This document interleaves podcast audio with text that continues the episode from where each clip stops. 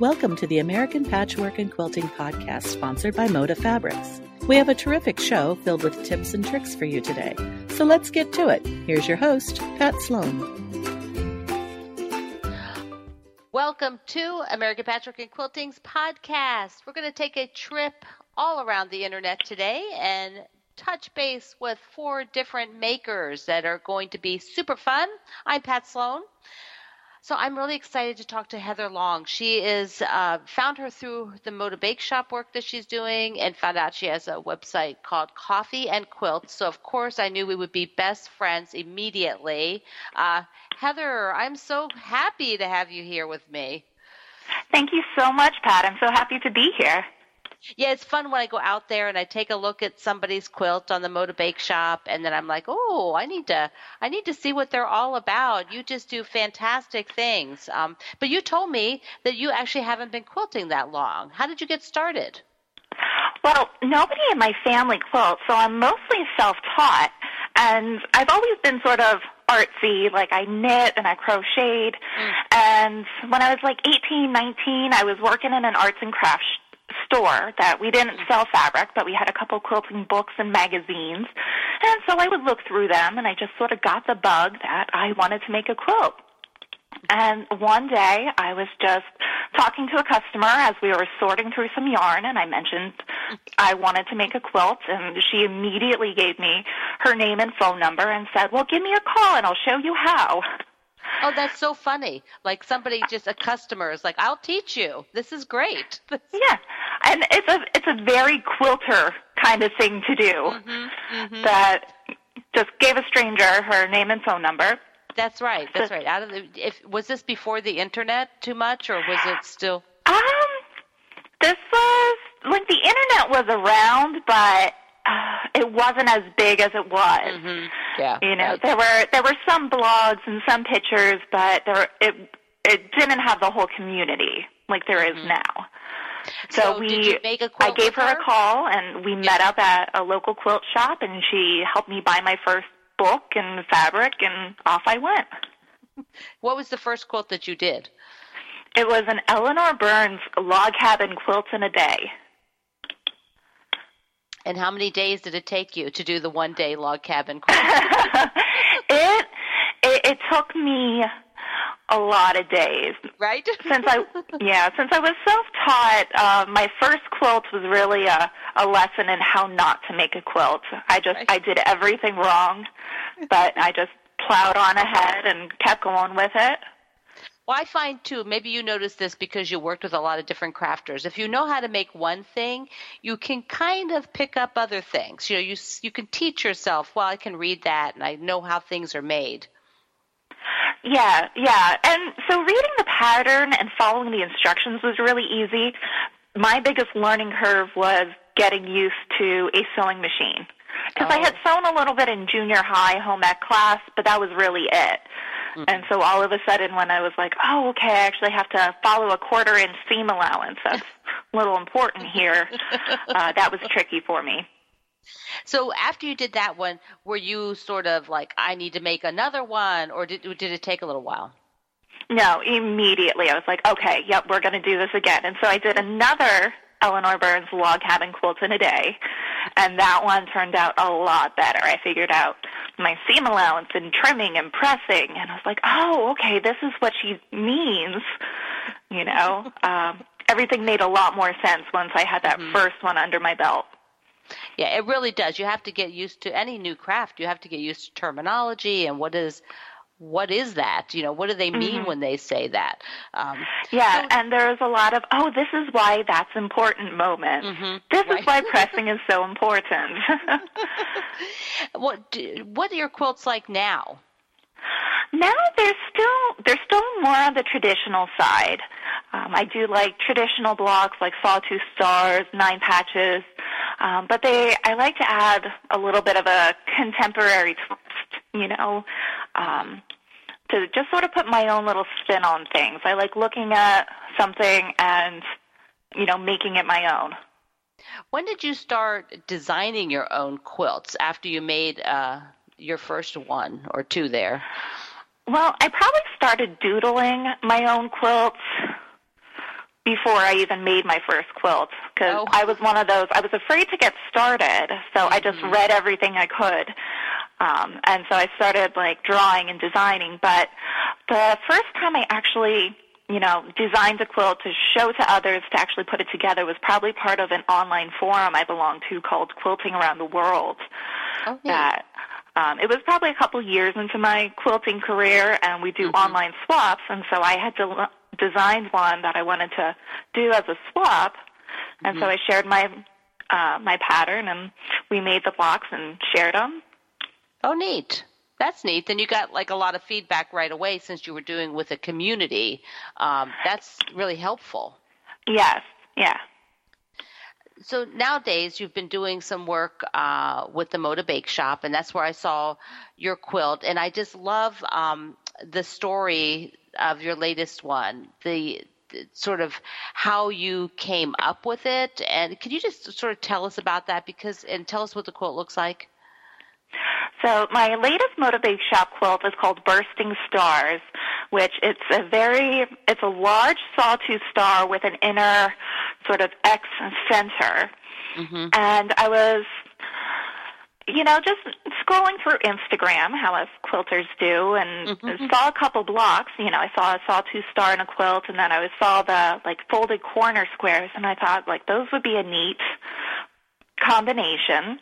hmm And so I had to get out the graph paper, drop everything, uh, start sketching it out, and then I sort of, because I designed for the Moda Bake Shop, they all use pre-cuts, and I sort of started figuring, well, if I did a layer cake, I would be able to get this many pieces out of each 10-inch square, and hmm I would end up with a big 18-inch block, which works great for me, um, because then you only need 12 blocks, and you have a nice sized lap quilt. It's it's so cool. I really like it. It's like a cross stitch uh, X in the middle, and and it's super size. And your scrappiness, you do such a great job with your color arranging, um, and because you're working with a, a set design, you know that's um, and specifics like that. You know, it has to be a layer cake. How do you go about planning where the color placement goes? Um, well, Moda is great that you can actually download all their fabrics, like from their collections, and upload them right into EQ if you have that Mhm. program. Otherwise, I just do the old-fashioned that I have my design wall and I get open up the layer cake and put all the squares up and start rearranging until everything looks good. Yeah. And you know that works, doesn't it, Heather? Just to sort of visually lay out the colors. Like if you had a layer cake, would you put like a navy in one corner, just like pin it on your wall? Is that how you do it? Yeah, actually what I did for this one, because there's an A block and a B block, and each A block needed four different layer cake squares. Two for the star points, one for the center, and then one for the outer corners. I started with the pairs of star points. So I did like, okay, I have these two that are navy, these two that are the medium blue, these two that are gold. And then I added like um, the outer corners and the inner one to, and I moved them around a little bit, shuffle things, and then I arranged my six pairs for the uh, the B block with the star points. hmm Neat. Yeah, so anybody can sort of play around that way because not everybody's uh, as good with the computers, and so it's it's not a it's they are fabulous though to download those graphics and be able to dump them into your layout. You can really uh, Mhm. you just you know you design in the computer then. Yeah, and I have found that sometimes what looks good on the computer doesn't quite translate to the fabric, so it is still an important step to Mhm. actually play around with it. It is, it is, because you're looking little tiny and it's cropping it at you know small, whereas if you have a bigger size square, you you know you get the impact different. So you also told me, Heather, that you're a bit of a perfectionist with your piecing.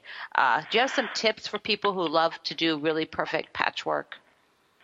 Um, so slow is is what I can say. Um, I do. I like when my star points really meet up. I like um, just when the seams match. And what I found actually is that pressing my seams open rather than trying to make them nest has made the world of a difference for me. It's not quite as fast as when you're pressing to one side, but pressing open and getting such a nice flat block, hmm it makes a big difference. Yeah. Yeah, and I think people have forgotten about how the power of doing that. That it, uh, it's a it's a really good option, particularly as you get tinier patchwork. You know, it's harder Yeah. to. It gets too lumpy, doesn't it, to nest it? It does, and I, um, with the bursting stars, having the star points meet, it you get a real big lump right there. So hmm pressing open, it, it just makes it all lay neater for me. So we have about a minute or so. What is your favorite part of the quilting process? I really like the designing, and when you first get started and you start seeing it all come together, just seeing the puzzle sort of start to take shape is the best part for me. And especially when I'm working on my own design, to see that my math actually checks out and my color pieces do work, that's really exciting for me. yeah, I know. It's like when the I want I get anxious. Do you get that feeling where you get anxious? Like I just want to get one more block so I can see how they come together. Is it Yes. same as yes, yeah, same as what's in my head? That's exactly right. So do you um one more quick question before we're done. Do you travel at all to teach or anything yet? I don't yet. I I have a toddler at home. He just turned two, so Mm-hmm. Oh. I'd like to get back into teaching. And now that he's a little bit bigger, I think it's something that I'm looking into doing in the next year. Mhm. Yeah, yeah, it's harder when you have littles at really littles at home. So Yeah, he's my little Now- quilt helper. Here's your help. That's awesome. Uh, does he help pick fabric? Yeah, he helps me. He plays on my design wall a lot. Yeah, that's cute. Well, Heather, this has been absolutely fabulous to to catch up and and meet you. It was wonderful meeting you. Thank you so much for having me. You are so welcome. Visit Heather at Coffee and Quilts, uh, her website, and she also has a newsletter.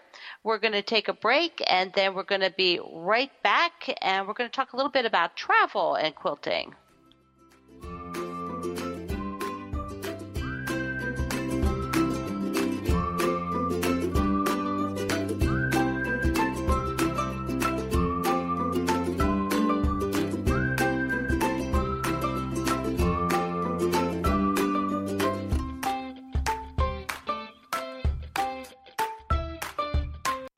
Six issues of American Patchwork and Quilting a year delivered right to your door.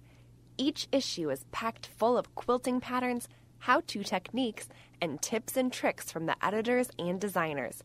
And right now, we have a special deal for all of our podcast listeners. Visit allpeoplequilt.com slash deal to subscribe and enter coupon code podcast at checkout to get 60% off your subscription.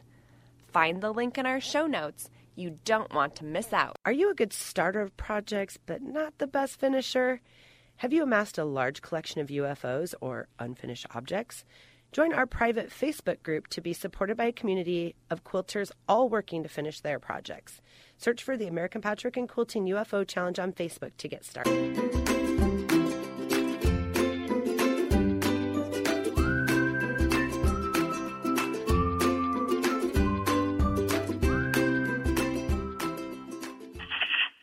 Welcome back to American Patchwork and Quilting's podcast. I'm Pat Sloan.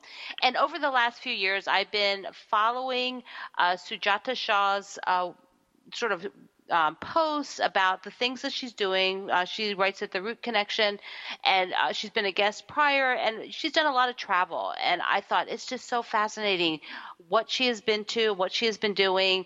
And so, lucky me, you're here to chat again. Thank you for joining me, Sujata. Hi, Pat. How are you? I am good. I am good. I think I even followed when you moved from like one. Didn't you move from one side of the country to the other uh, quite a few years ago? Yes, I did. Yes, we did. Three years ago. Ah, three years ago. Gosh, it it seems like it was longer. it's like it's like when did she move? Um, uh, I, I, we moved in 2015, December of 2015. So yeah, it's been Ah. exactly three years. Oh my goodness! And where are you located now? What what state? Pat, um, I'm sorry. I'm having a little difficulty hearing you right now.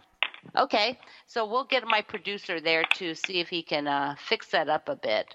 Uh, can you hear me any better now? Um, yes, just a little. Sorry about that. That's okay. Roy will take a look at it. So, tell me a little bit about the the things you've been doing with the touring because this is what oh. we're talking. You know, it has been so wonderful to see that you've been taking quilters to um, to mostly to India, right? Yes, yes. So this idea started uh, actually exactly the same year when you and I met at Houston Market. Um. I met Amy Butler at Houston, and for whatever reason, we had um, you know, real connection, instant connection. And uh, turns out that we both share the passion to uh, explore um, international crafts and meet people and share that with people. So she showed interest in going to India with me, and a year later, she and I both were in India together, and we traveled to two states. Mm. And we found so much inspiration that um, we decided that it is worth taking people, quilters, uh, designers, whoever are interested to take to India and explore India and get inspired. So we kind of call it an inspirational tour. Um, the name itself kind of presents itself well. It's called Handmade India. And oh. we go visit the artisans, we go um, see the ancient forts, you know, several mm-hmm. different architectural uh, architectures, and um, it's been really fun. You know, I just think that that is so fascinating. When you did the first trip with Amy, that was just the two of you going to explore um, because she does a lot of travel overseas, right? And so were you you didn't have any guests on the first one? No, the first time it was just Amy and I, and mm-hmm. uh, we were just exploring like uh, two tourists. You know, I've been living yeah. in this country for 30 years, and I have been to all these places, but every time, um, as a family, when we go, uh, our mm, you know, primary goal is to visit my family and my husband's right. family. So this was the first time I actually went uh, with a friend from here as a tourist. And so we did a lot of touring. Uh, we went to several different states then. Um, and um, the experience was just amazing. So when you were doing that, you yourself, like, how did it feel to look at places that you had been to, now looking at it more like an artist would or a tourist would? Um, you know, what was that like? You know, that's interesting that you asked that question because I had been to a couple of the places that uh, Amy and I went to um, initially with my family, uh, but I wasn't a quilter then. So this time when I went, every color, every embroidered piece, every antique piece, or even architecture that I would see, I would see patterns. You know, once you mm-hmm. become a quilter, you are always a quilter. You right. see patterns and colors um, everywhere. So every little bit, and you know, as I said earlier, India has so much to offer because it has this um, really ancient history. So mm-hmm. old. Uh, architecture still remains and people like me architects um, any designers you know um, they all go to india for i believe personally mm-hmm. anybody who who is into designing or creating they should at least once go to india in their lifetime yeah uh, okay so i'm putting it on my list so that I come with us. yes, I haven't been yet to that country. Um, tell me a little bit about what you will do when you take a tour of artists with you, artists, quilters, you know, whoever ends up in your your tour group. Because one of the things you told me is you actually get to meet with artisans. Do you get to work to try a, a craft or an, or an art form with others? Yes. So um, I have been fortunate. We have actually lined up artisans, you know, the local artists who are nationally acclaimed. They have won national awards. And uh, these are, um, you know, dyers, block printers, and uh, embroiderers. Um, also, we do, uh, you know, when we go to the different archi- architectures, that's where uh, we find, um, you know, I, I believe in handmade art, and all these architecture uh, also provides inspiration in the sense that you know they are hand carved. Paintings are all done on the wall. There are frescoes and murals, and so it's amazing.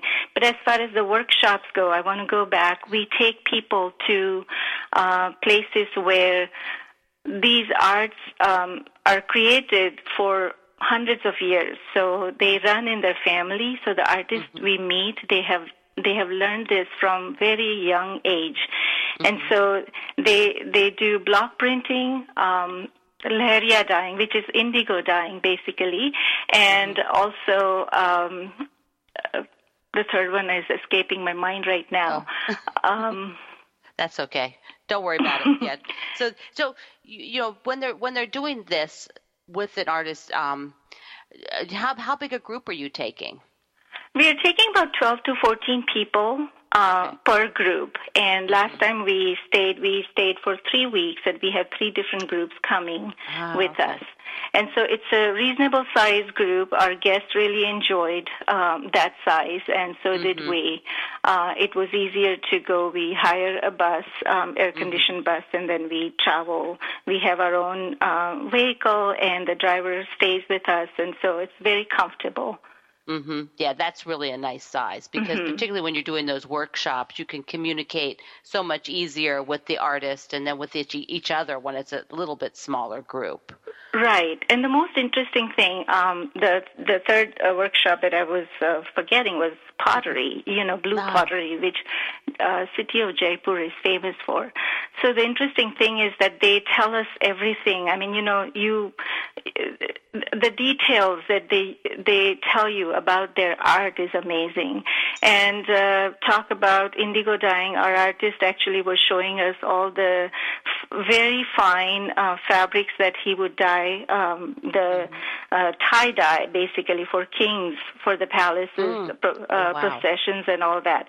And over here you would see all those items only in the museums but when we mm-hmm. go there personally we actually get to feel them and we get to mm. see them and hear about you know the backstories of all these mm-hmm. items which is really incredible that is the coolest yeah mm-hmm. so you can touch something the king will touch eventually so that's really neat um, I I was wondering also, you know, when you brought your guest there, was there something that sort of stands out like to either you personally or something your guests told you that was uh, maybe you weren't expecting uh, how they how they thought about the the trip?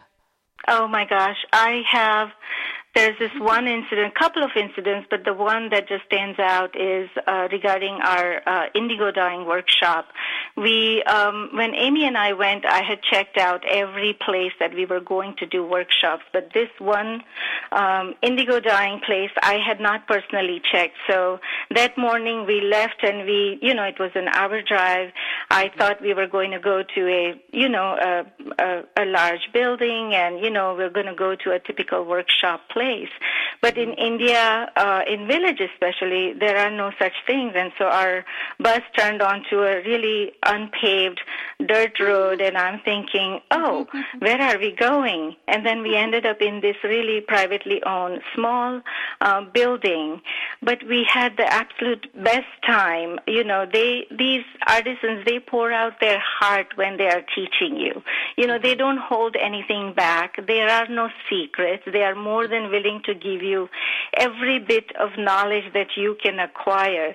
And I came out, I think my guest did too, we all came out um, that much richer, you know, surprised mm-hmm. at the place that I had, um, you know, not expected to be learning all this, and I did. I actually was in tears when we got in the bus. So oh. um, the experiences are amazing. I cannot really describe them. I know we can learn everything in the books and read read about it, but mm-hmm. culture is one thing you can only experience by going to the that place, and I I firmly believe in that. That's you know what I think so because you can't get the the involvement of a person to person experience without right. you know traveling to it right. being there right Oh, neat, neat. So when, where do people find out about your next one? Because you have some coming up in the future. Yes, so Amy and I are working on right now for our 2020 tour. We are going to be starting our tour in late January, and anybody who is interested can go to Amy Butler Design website, and if they click under workshops, um, they can actually um, sign up for a newsletter from uh, Amy's website, and they will be informed when we uh, start announcing our tour. Okay, super, super. Now, besides this fabulous thing that you're doing with the travel, uh, Sujata, you also are an immensely talented quilt maker uh, oh. and teacher, and you're an author. Um, and I did I see a new baby in your family? Yes, I'm a new grandma. Oh. Our first grandchild was born five months ago. That's so exciting, and it did I see it's a boy? Was it a boy? He, yes, our grand. Yes, it, it's a boy. His name is Kai. Uh, and did And you make him a quilt? Of course. I. I'm sorry. And of course, you made him a quilt. Oh yes, of course I did. His quilt is very special. I, um, you know, when they broke the news uh, to us last Thanksgiving, I was very excited, and I wanted to make a very special quilt. So, what I did, I, um, I asked um, my daughter-in-law's father. Uh, some of his shirt. I added my husband's shirts to that collection, and then uh, at the end, I added my son's shirt Oh. into that and I cut all those fabrics and I made a quilt for Kai that Oh. he will be always snug- snuggled in with grandpa and papa love. Oh, that is amazing. I love that is the best story ever. Just so Thank you. Yes, and you have you have that on your website um, at the Root Connection. I Uh, so- do. Yes, yes. Yes, I just posted that that quilt uh just very recently. So yes, it is on the blog. Perfect, perfect. Well, thank you so much for coming on and telling me all about your fabulous travels. And uh, everybody visit Sujata's site and see see her quilts. They're incredible. Thanks for having me, Pat. Thank you. We're going to take a break and we'll be right back.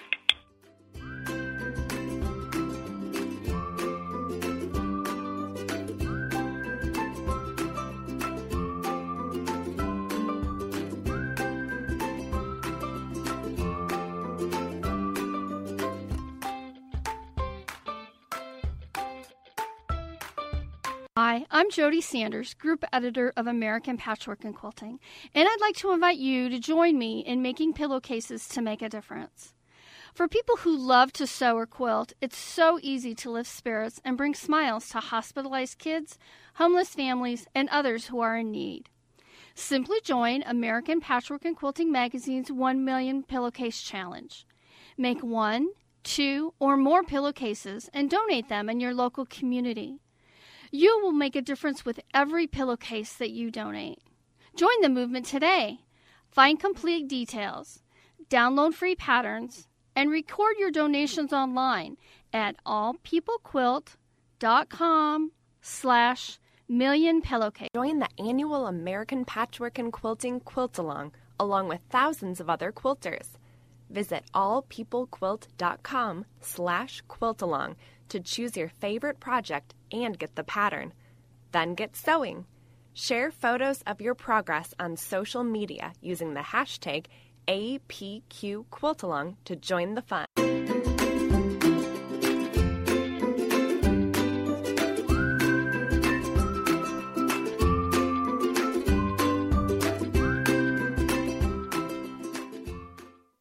Welcome back to American Patchwork and Quilting's podcast. I'm Pat Sloan, and I am sure that you have either a piece of fabric or a pattern or a book by my next, next guest, Kim Schaefer of Little Quilt Company. She is prolific. She creates darling designs on anything that she touches, and I am really excited to talk to you, Kim. Thank you for being here. Thanks for having me.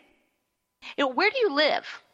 Um, I grew up in southeastern Wisconsin, and I still live here with my husband Gary. Uh, we have six grown children, and as I was his second choice, I have four grown stepchildren as well. a big family. You know, A very big family. Yeah, big combined family. Oh my goodness. So, you know, your designs are I just they make me smile anytime I see anything that you've done. And do you have like an art background? I do. I've always been interested in art. Um my I think I was an easy child. My mom could give me a box of crayons and a pad of paper and I'd be content for hours. Um in grade school I won coloring contests and high school I won ribbons at the Wisconsin State Fair and scholarships to art camps. Um, in my senior year of high school, I was chosen to be in a fifth year art program, which there was only a few of us, but we were able to independently explore areas that interested us. Mm-hmm. At the mm-hmm. time, I did a lot of batiks, and I was oh, a really? big weaver. Oh, really? Wow. So you so you then did you go to then you went on to college? I did, and I studied far, fine art in college as well. Um, I actually I love that. That was again concentrating more on the textile end of things. I mm-hmm. spent one uh, semester studying in Mexico, where we got to work on um, j- jacquard looms in a textile mm. factory. And wow. one of the weeks, it was really a great experience for me. I was actually the youngest one of the group. It was graduate students, and they needed one extra person to fill the trip. And oh. my high school art teacher actually was on the trip and suggested that I go. I mm-hmm. um, I was able to spend one week living with a Tarascan Indian family, which mm-hmm. was quite the experience. I, we we were taught to learn um, to weave on a backstrap loom tied to a tree. Oh, um, oh wow! I think that experience has always had a big influence on me. Mm-hmm. I love the work of the area, the color, the patterns, the Mm-hmm. whimsical nature of their art. hmm So, and a, a lot of color. That art has Oh, a lot it, of color. is that area. They had a um, every Easter at the time in the town that we were in. Um, it was Uruapan. They had a big fair, and Mm-hmm. artisans from all over different areas would come and show their work, and it was just it was just a great experience for me. So, at what at what point did you discover quilts? Um, I actually took my first quilting class in my early 20s when I was pregnant with my first child, um, and I've been quilting ever since then. Yeah, that's wow. So it just stuck with you then right away. Yeah, I kind of once I started quilting, I sold that loom and never looked back. oh, uh, how did you move from making them, you know, as a, you know, for yourself to approaching it as a business, you know, because you've been doing this for a while. Yes, an, an embarrassing long, long time actually. um, when I think of the years, I'm just like, oh my gosh. Um, I actually started as a cottage industry. I wanted Mm-hmm. to stay home with the kids and raise them myself, but I still wanted to contribute to our family. And in the beginning, when the kids were young, they loved it that I stayed home. But as teenagers, I got a lot of, uh, "Hey, mom, can't you get a real job?" Right. Um, they, I think I was too much around for them. They would have liked some free time. Mm-hmm. Yeah, yeah. Just do something else. So you were you you told me you were doing finished goods at one point.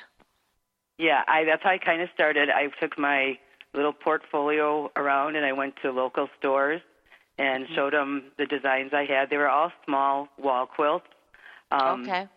And I would take orders and then I'd come home and fill them. And at that time, I did it all my all myself. And then Mm. I started doing craft shows. At one point, I did like up to 14 of those a year. And Mm-hmm. then I started doing hand, national handmade trade shows. And at that time, I sold to shops all over the country. I had Mm. several employees um, working for me. I had two or three people that did applique, a cutter, a hand sewer, and Wow.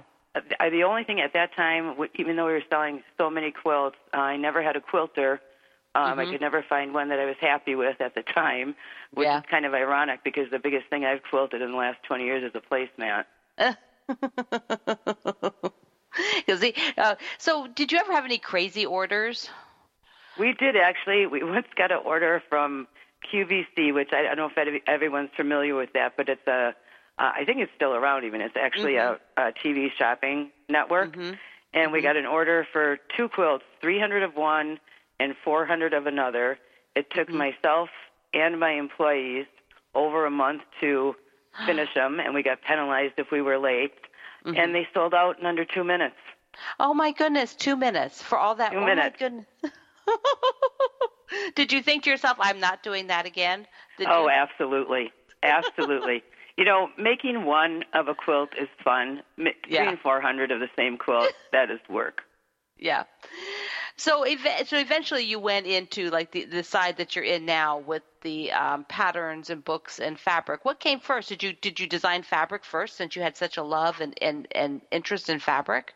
You know, I tried to design. Um, well, I started with the patterns. I it was at one of our trade shows that one of our buyers had a combination gift quilt shop, and she suggested that I start um, consider making um, patterns for my designs and marketing marketing them specifically to quilt shops. And I thought that was sounded like a great idea. So in 1996, I started Little Quilt Company, and I went to my first quilt market in Minneapolis with eight patterns. Um, kind of makes me laugh. I have probably close to a 100 or over a 100 now. Mm-hmm. Gosh. So you when you started doing the patterns, what style did you did you go with? Was it did it lean traditional or was it whimsical? You know, I think I've always been pretty whimsical.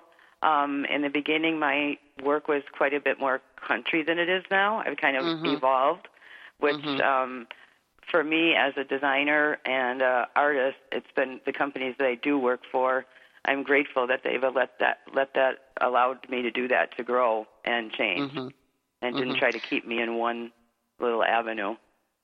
Right, because you can definitely see the the change if you've followed if anybody's followed your work for a while, and I think that that's a change that's happened across a lot of quilting. You know, mine mine actually changed just like that. It was much more primitive, uh, and now it's it's not. You know, I, I don't use the same color palette.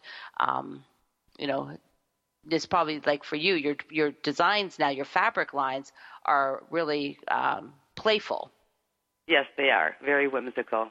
I have a lot of fun with it, and and like I said, mine too. I agree with you. My my colors have changed quite a bit. I'm um, into brighter, clearer colors right now.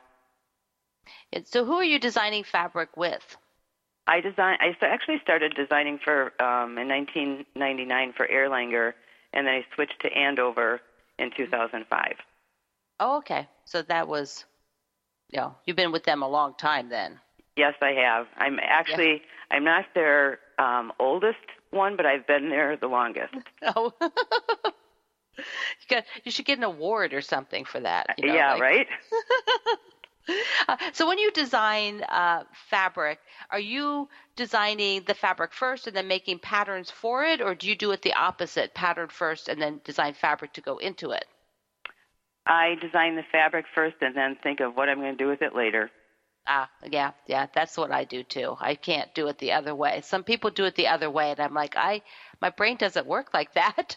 No, mine doesn't either. And it's you know I know the industry, having been in it for so long, it's changing a lot. And like Andover does a free download pattern, and I'm a person that I'm a hands-on. I like the fabric in my hands when I'm designing. And now we have to do a lot of this um, digitally because Right. they put it out so early, and that is very very hard for me. It's one of the hardest things. It's like, okay, you have 25 SKUs or 26 SKUs in a line, and you're putting in all these numbers and um, little spots, and you lose track of Right. Where you're at. so I, I'm Yeah. much better with the fabric in hand. Yeah, I enjoy it better if I can actually put the fabric on the wall and figure it out and then write the pattern. But life has changed a lot for for all of us, and we we make it work. We all make it work. I Um, try. Yes. what is your latest fabric that's in the stores right now? Um, my latest line would be mesh, and it's basically a tone on tone collection of 32 different colors, and it looks like its name. It's kind of like a woven meshy fabric. hmm So it's kind of like a basic. Yes, it's considered one of my basics. I've actually done um, quite a few basics in the last year. I had brush line, which was another um, textured solid that's very painterly looking, and then I did one called pickup sticks, which it looks just like that old game pickup sticks if you Right. plopped it on the floor like that. Uh huh. Um, and then the latest one is mesh. Yeah. And you've also your your fabric styles. I just I I'm just fascinated because you are able to put sort of all of your training and you can do all different styles. You know, that's why I asked you where did you have an art background because you're doing things that are very painterly, like you just described. Then you're doing things that are graphic and fun, like you know cute flowers and darling birds, and then you have like things that look hand dyed. I you do I do I do a lot of different things, and that's like I said before. I'm so grateful that my fab that the Andover is a great company to work for. I absolutely love working for them, and they let me they let me try whatever. They always listen. They don't always say yes, but they always listen at least. So. And then you've also done books. Uh, they're with C and T, right? Yes, they are. Yeah. So when you do, and you've done quite a few books. When you do those, are they focused on like a theme? Um, they're all different. Usually, I've done. Um, actually, I've just finished my 17th book. That's how long I've been doing this. Um, my latest one is I'm really excited about. It came out in October, and it's called Whimsical Wool Applique, and it's 50 different blocks, and they're six-inch blocks, and it's kind of a totally new direction for me. Prior to this, I had never worked with wool or done any hand stitching whatsoever. I took a couple little lessons from a lady, and um, nobody will be intimidated by my stitching. But I, I loved it. I, I just absolutely loved it. It's relaxing. It's portable.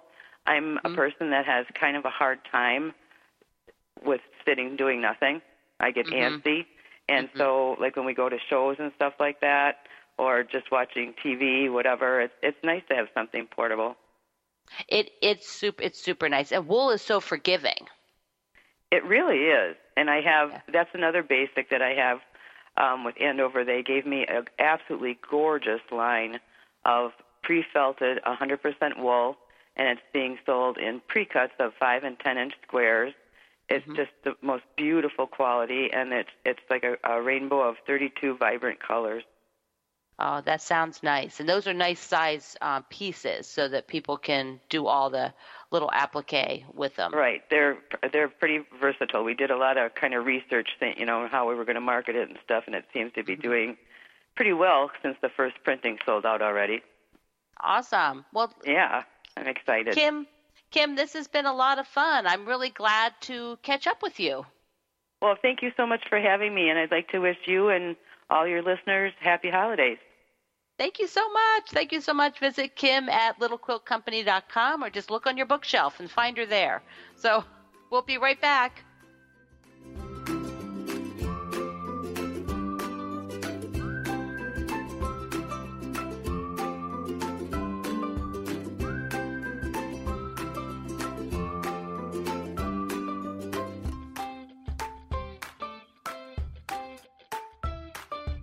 Know our listeners love a good deal. We have a special offer just for our podcast listeners. Get 50% off a downloadable pattern of your choice in our online shop.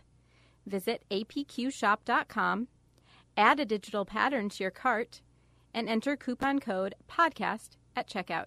Then get quilting. Visit our show notes for more details. We've been doing the American Patchwork and Quilting podcast since 2011. That's a lot of shows. Search for guests, listen to past episodes, and read quotes from the show on our website. You'll even find a special welcome video from our host, Pat Sloan. Visit us at allpeoplequilt.com slash podcast.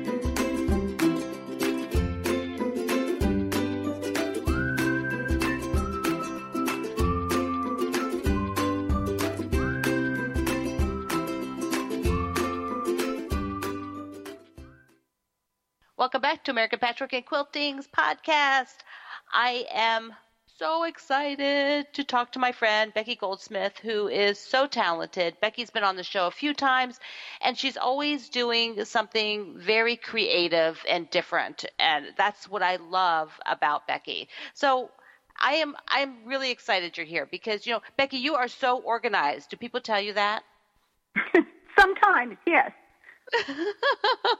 I know. I have to tell everybody that when I first messaged you, you know, emailed you and said, "Can you do this?" You're like, "Yes, I'm sitting in an airport, and let me just get you all the like." I, you're like sending me all the stuff while you're sitting in the airport, and I'm like, "That is organized." But you travel a lot, so you have to be. I do. I travel a lot. In fact, tomorrow I'm going to Portland with my 16 year old granddaughter for fun. For fun, travel for fun. For That's the best. Fun. Yeah. so that is. d- Does she does she quilt? Will you be able to take her in to look at fabric anywhere?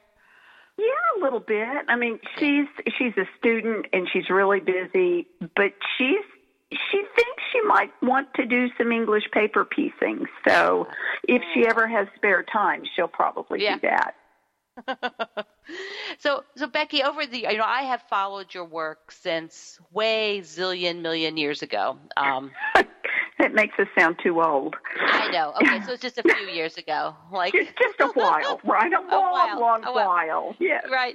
And I love that you um, do a lot of different styles. You have a you have a, a look, but you also explore a lot of things. I think as a maker, like for me as a maker, following your work, I find that very exciting. It's like, oh, you've just you know look at these new things. And so I wrote you because you have this brand new book called with a bullseye quilt in it. Bullseye quilts. Yes. Yeah, it is fabulous. So tell me how. Tell me because this is a quilt that you saw years ago. I did. I saw it first, an antique version, in the book Glorious American Quilts. And I bought this book when I was a new quilter. I mean, we're talking back in the 90s. And there was um, there's there was a picture of this quilt, and at the time, I had absolutely no idea how a person would make it. I still don't know how the original makers made it because to do this with templates and do it well uh, would be really really hard. Yeah. Um, but but about two years ago, it was like it came to me in a dream, and all of a sudden, I figured out how to make it, and how to make it without without making it hard. I mean, this mm-hmm. is um, designed to be sewn on foundation papers, which makes you hyper accurate. Mm-hmm. If you can follow directions and sew on the solid line, this mm-hmm. this thing is a piece of cake. It really is. Well, describe what a bullseye quilt is. You know, I, I think Okay. it as sort of like starting with like a mariner's compass in a way, but not really. Sort of, sort of. It's um, imagine a circular, pointy block that's maybe 12 inches across with um, 16 points. That's the center of the quilt. Now, at the very center of that, that would be a whole lot of um, points. So inside that 12 inch circle, there's a smaller circle that just, um, it's like it has eight wedges. So it comes together in the dead center without a huge number of seam allowances. Okay, so you've got that smaller, easier center, and then the 12 inch ring, and then you build out from that with rings in various widths, right? So some of them mm-hmm. might be three inches wide, some might be four, some might be six. It varies across the quilt. And the number of points per ring gets larger as you move out from the center. Yeah. So, so the the cool part here. Okay, so I wanted to reproduce the original, and I mm-hmm. figured out how to do it. And it's not the way you think because you imagine doing this on foundation papers, where you'd have this long curved strip that you're sewing Right. to. You can't do it that way because the there are very slight Y seams where where things come together. So, say if you imagine a ring that's got 32 units in it that have, you know, four pieces of fabric. So you'd make that unit and the next unit and the next unit, and then you sew them together side by side. That makes a ring. You set the smaller thing inside the bigger ring, and then you do it again. And again. setting in those circles is easier than you'd think.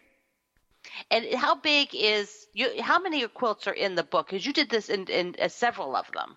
Oh yeah. Well, the thing is, you can stop at any ring and call it a block. So, you can make 12 inch blocks or I don't know 30 inch blocks, 36 inch blocks. I, I forget the exact numbers, but up to the full size quilt is a 60 inch square. Mm. And so what's also included in the block because the rings are round are the corner pieces so that you can square out every right. possible permutation, every possible size of block. yeah. and once you start playing with this, it's real hard to stop.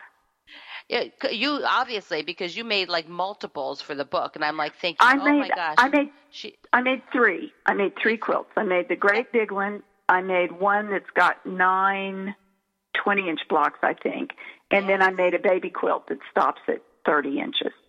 Yeah, and uh, so when you plan color for this, what mm-hmm. are some tips? Because you have one that is, I would say, uh, shades of like gray and and blue. Um, mm-hmm. And then you have ones with mu- much more color. How do you? How did you plan the color rings? Where they well, would go? It was it was interesting. Uh, on the first big quilt, I used the original quilt as sort of a template to pick for where to put lights, mediums, ah, and darks. Uh-huh. But I had bought, and the original quilt was in reds and browns. Um, but I had bought a stack of vintage. Well, no, they weren't even vintage. They're new French linen fabric at Houston.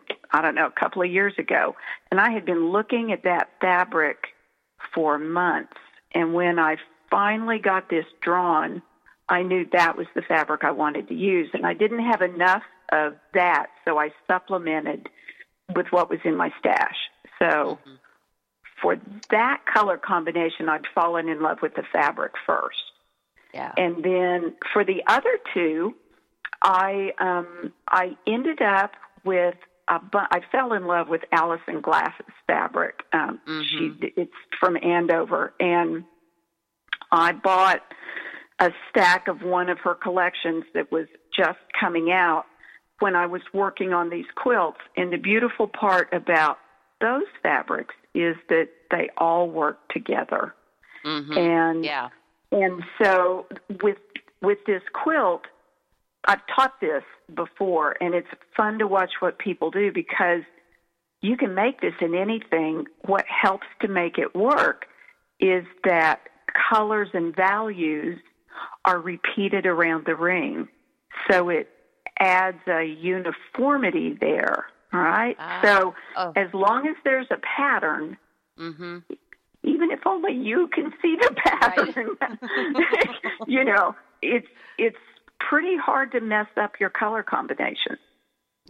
Yeah, like the one has an, an orange ring is close in, and then an orange all the way at the outer, and then I can yeah. see the yellow and the yellow. But you know, unless you had mentioned that, I'm not sure I would have noticed it. But that is really neat to to focus that way.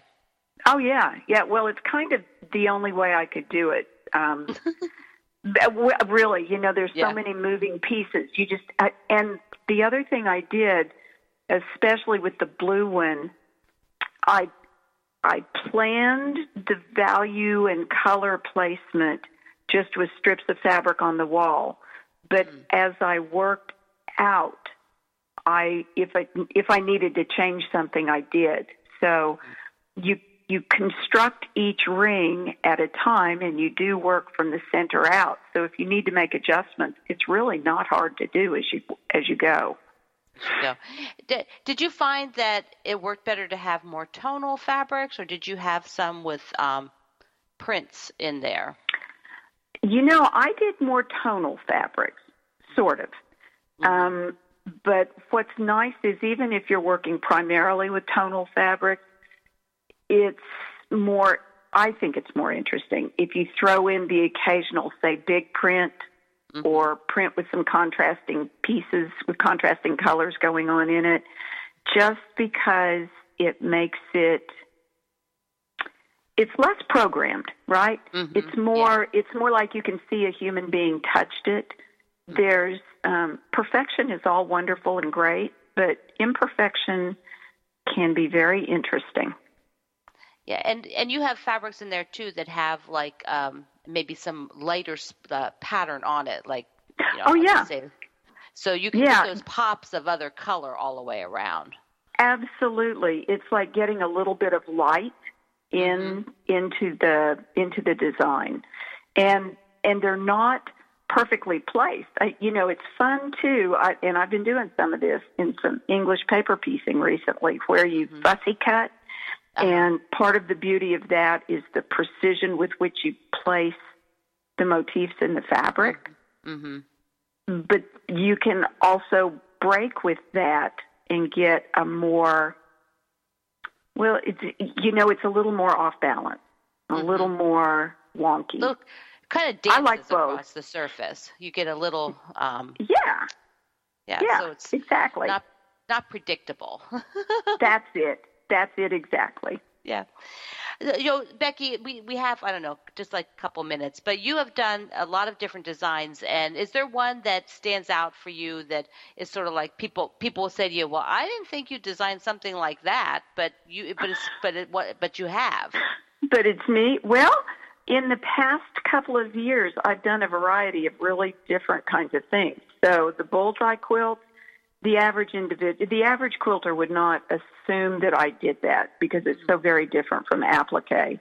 Mm-hmm. And before this, I worked on a landscape quilt called Kauai Road that is it's it doesn't look like me either, but but it is me. And I'm about to I mean, within the next month I'm going to sit down and draw up my next applique quilt. And I don't mm-hmm. quite know what it's going to be yet, but but maybe it will look more like what people expect of me than the last few things I've been doing. I, oh, and I did it's unicorn quilt.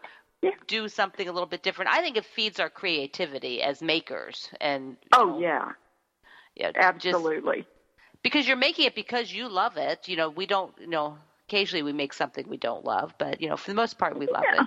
So we do. Well, yeah. and I and I forgot to say my my recent publication before this was the U- magical unicorn. Yes. That didn't look like me either. Not even yes. close. Yeah, it is so fun though. It is like it's like a different audience that'll find you with that. Absolutely. Yeah. Well, Becky, this has been wonderful, and I hope you have a fabulous non-working trip tomorrow. Thank you very much, and I hope you have a wonderful next many days and weeks leading up into the holidays. Thank you so much, Becky. Everybody can visit pieceocakeblog.com and you can get from there to all the things that Becky does. Well, thank you so much. Yeah. Well, this is American Patchwork and Quilting. I'm Pat Sloan. See you next time. Hi, all, and thanks for listening. If you love the American Patchwork and Quilting podcast, please subscribe on iTunes or your favorite podcast app. And don't forget to rate and review the show. It helps other quilters find us. Have a creative week.